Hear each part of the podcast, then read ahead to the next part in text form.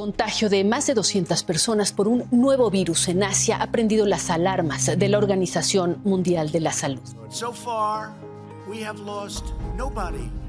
coronavirus United States.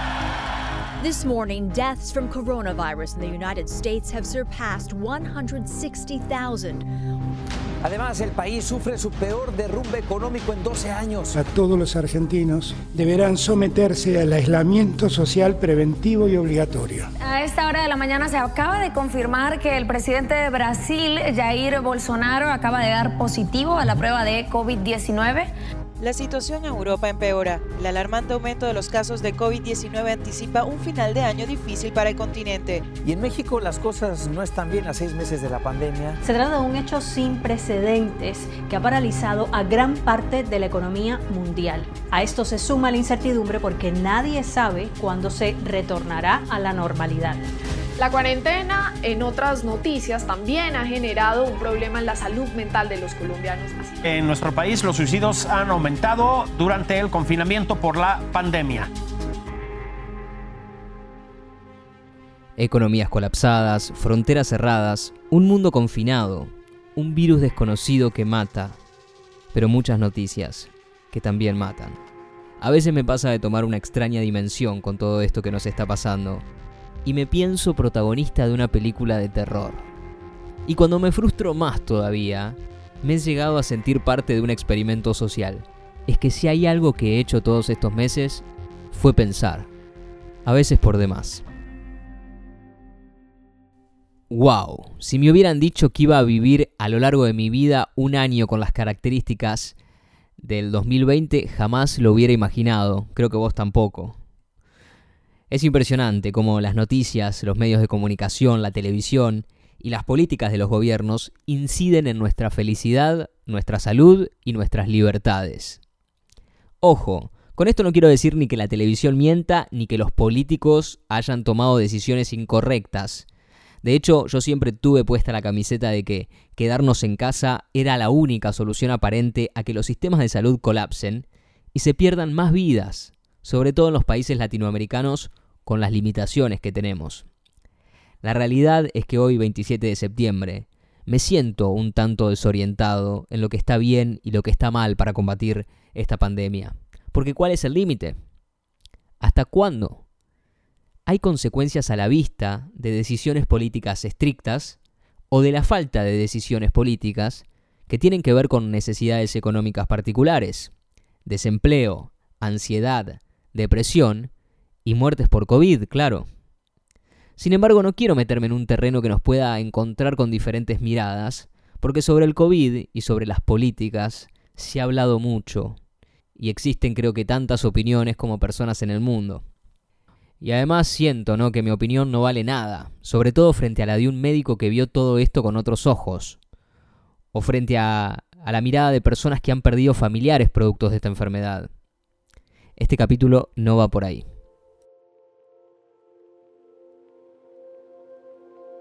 Hoy quiero hablarte de cómo tomé todo esto que nos está pasando como un desafío, para trabajar un poco más en mí, en mi autoconocimiento, para repensar el mundo en el que vivo, cuestionar el sistema y aprender. De eso se trata el viaje de hoy, de las cosas que aprendí durante este año.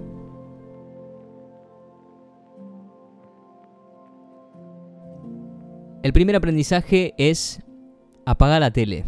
Hace tres años que me acostumbré a vivir sin la tele.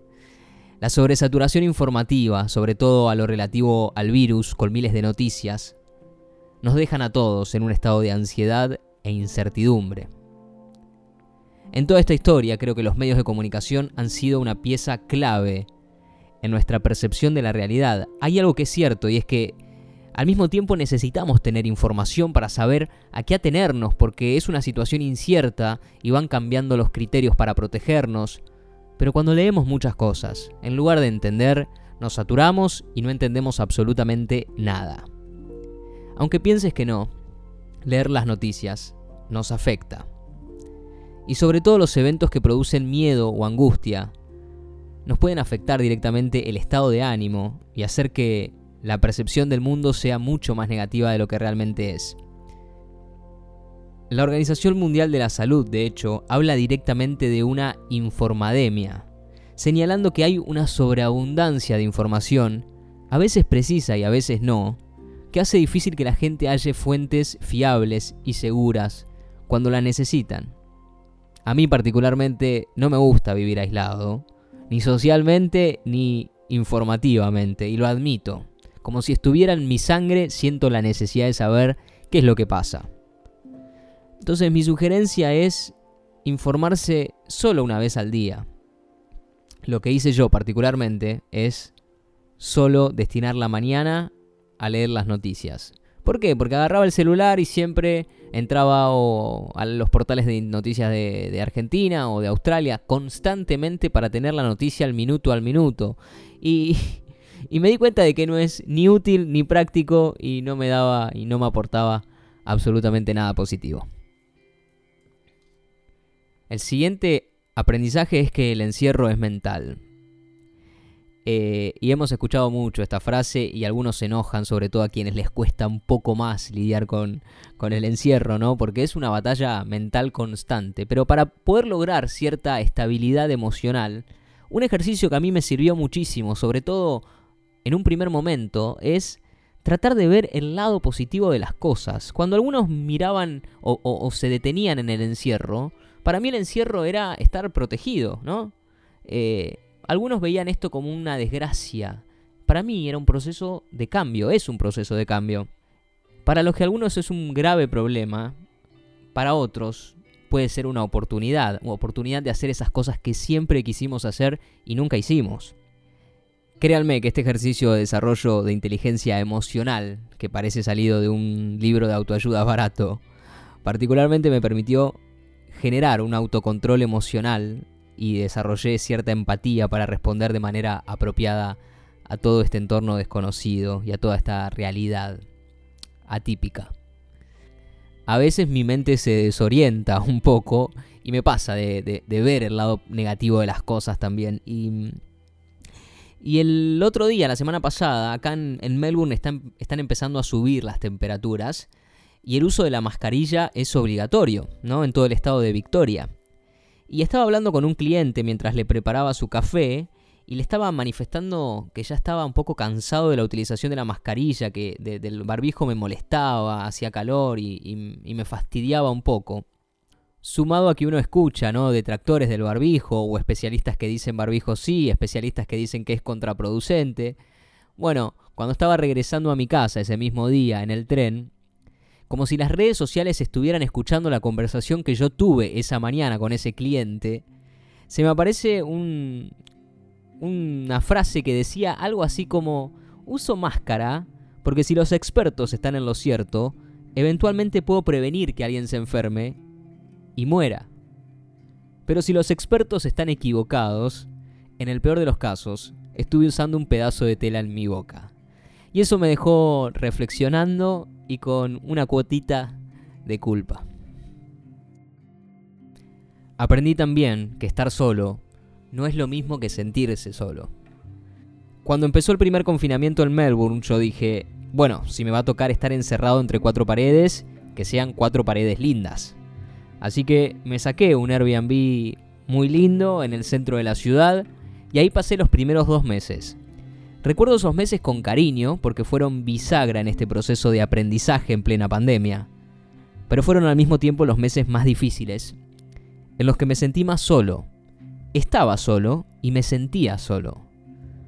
La pandemia me ha obligado, creo que nos ha obligado a todos, a enfrentarnos cara a cara con precisamente eh, el sentimiento de soledad, que insisto, no tiene que ver con estar solo. A veces podemos estar acompañados y sentirnos solos también. La capacidad de estar solo se aprende cuando somos chicos. Me acuerdo cuando mamá o papá tenían que salir o salían a cenar y me dejaban solo en casa, que me decían no le abras a nadie, llamame por cualquier cosa. Y yo, lejos de sentirme como mi pobre angelito, sentía un poquito de miedo y me acostaba a dormir y se pasaba.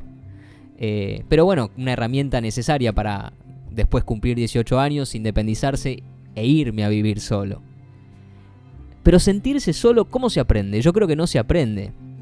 Pero sí podemos reconocer el sentimiento y aprovecharlo de una manera constructiva. El no poder conectar con el otro nos obliga a conectarnos con nosotros mismos, con quienes somos, nuestros recursos, miedos y también con nuestra sensación de vacío. Particularmente fue una oportunidad para conocerme, reconocerme, tomé conciencia de lo que quiero y lo que ya no quiero para mi vida.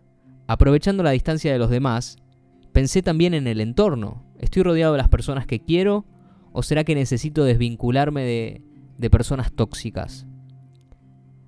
Al mismo tiempo empecé a cambiar mis hábitos, empecé a meditar y algo que he incorporado, tal vez una de las cosas más increíbles que incorporé durante esta pandemia, que podrá resultar una tontería, pero para mí significa mucho, es que hago mi cama todos los días.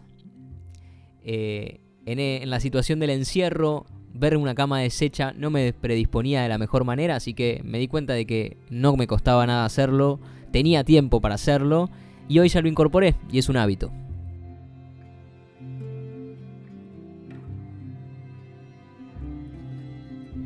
Dirás, yo pensé que este era un podcast de viaje.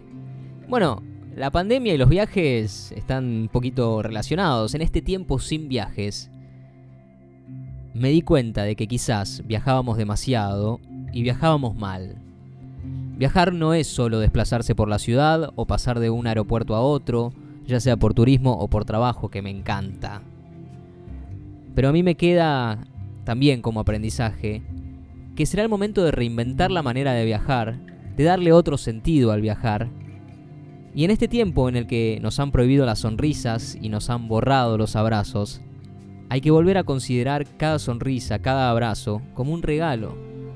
Tal vez nos abrazábamos y nos sonreíamos de pronto demasiado y mal, sin darle todo el sentido y la fuerza y la potencia que cada uno de esos gestos implica. Ojalá que pronto podamos volver a viajar y abrazarnos y a sonreírnos, pero esta vez con un ímpetu y un sentido renovado y mucho más genuino.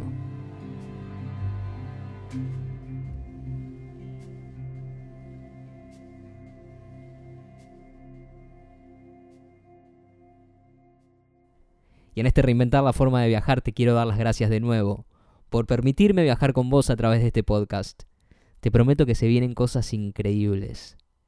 Y si estás triste o preocupado, no te olvides que todo esto pasa y también pasará.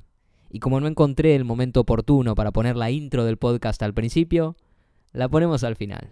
Que tengas una linda semana.